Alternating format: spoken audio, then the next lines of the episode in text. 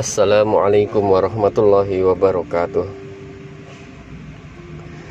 Sebentar lagi kita akan merayakan Hari Raya Idul Fitri Dan salah satu tradisi yang sering kita lakukan adalah Kita mohon maaf lahir dan batin.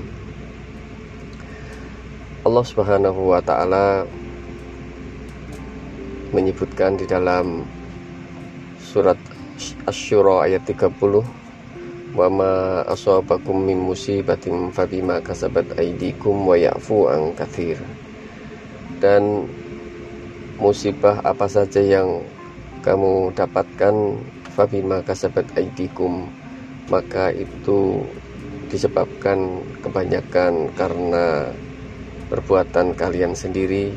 Wa ya'fu an katsir dan Allah akan memberikan maaf yang banyak Sebelum kita minta maaf pada orang lain, mari kita minta maaf kepada Allah Subhanahu wa taala.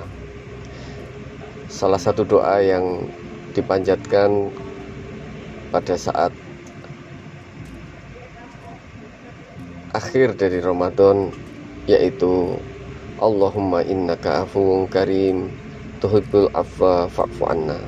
Kita mohon maaf, permaafan dari Allah Subhanahu wa taala yang dilakukan dengan beberapa tahapan.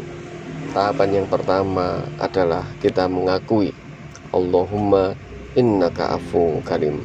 Sungguh engkau ya Allah maha pengampun dan lagi maha mulia. Tahap berikutnya tohibul afwa mengetahui bahwa Allah sangat mencintai orang-orang yang minta maaf dan yang tahap yang ketiga fa'fu anna kami mohon maaf darimu ya Allah Tiga tahapan ini yang mari kita lakukan di akhir-akhir Ramadan ini sebagai upaya kita untuk meraih mendapatkan permaafan dari Allah Subhanahu wa taala. Permaafan al-afun dari Allah Subhanahu wa taala bermakna adalah Allah tidak hanya mengampuni kesalahan-kesalahan kita, tapi juga menghapus kesalahan-kesalahan kita. Penghapusan kesalahan-kesalahan inilah yang kita mintakan dari Allah Subhanahu wa taala di akhir-akhir Ramadan ini. Demikian, Assalamualaikum warahmatullahi wabarakatuh.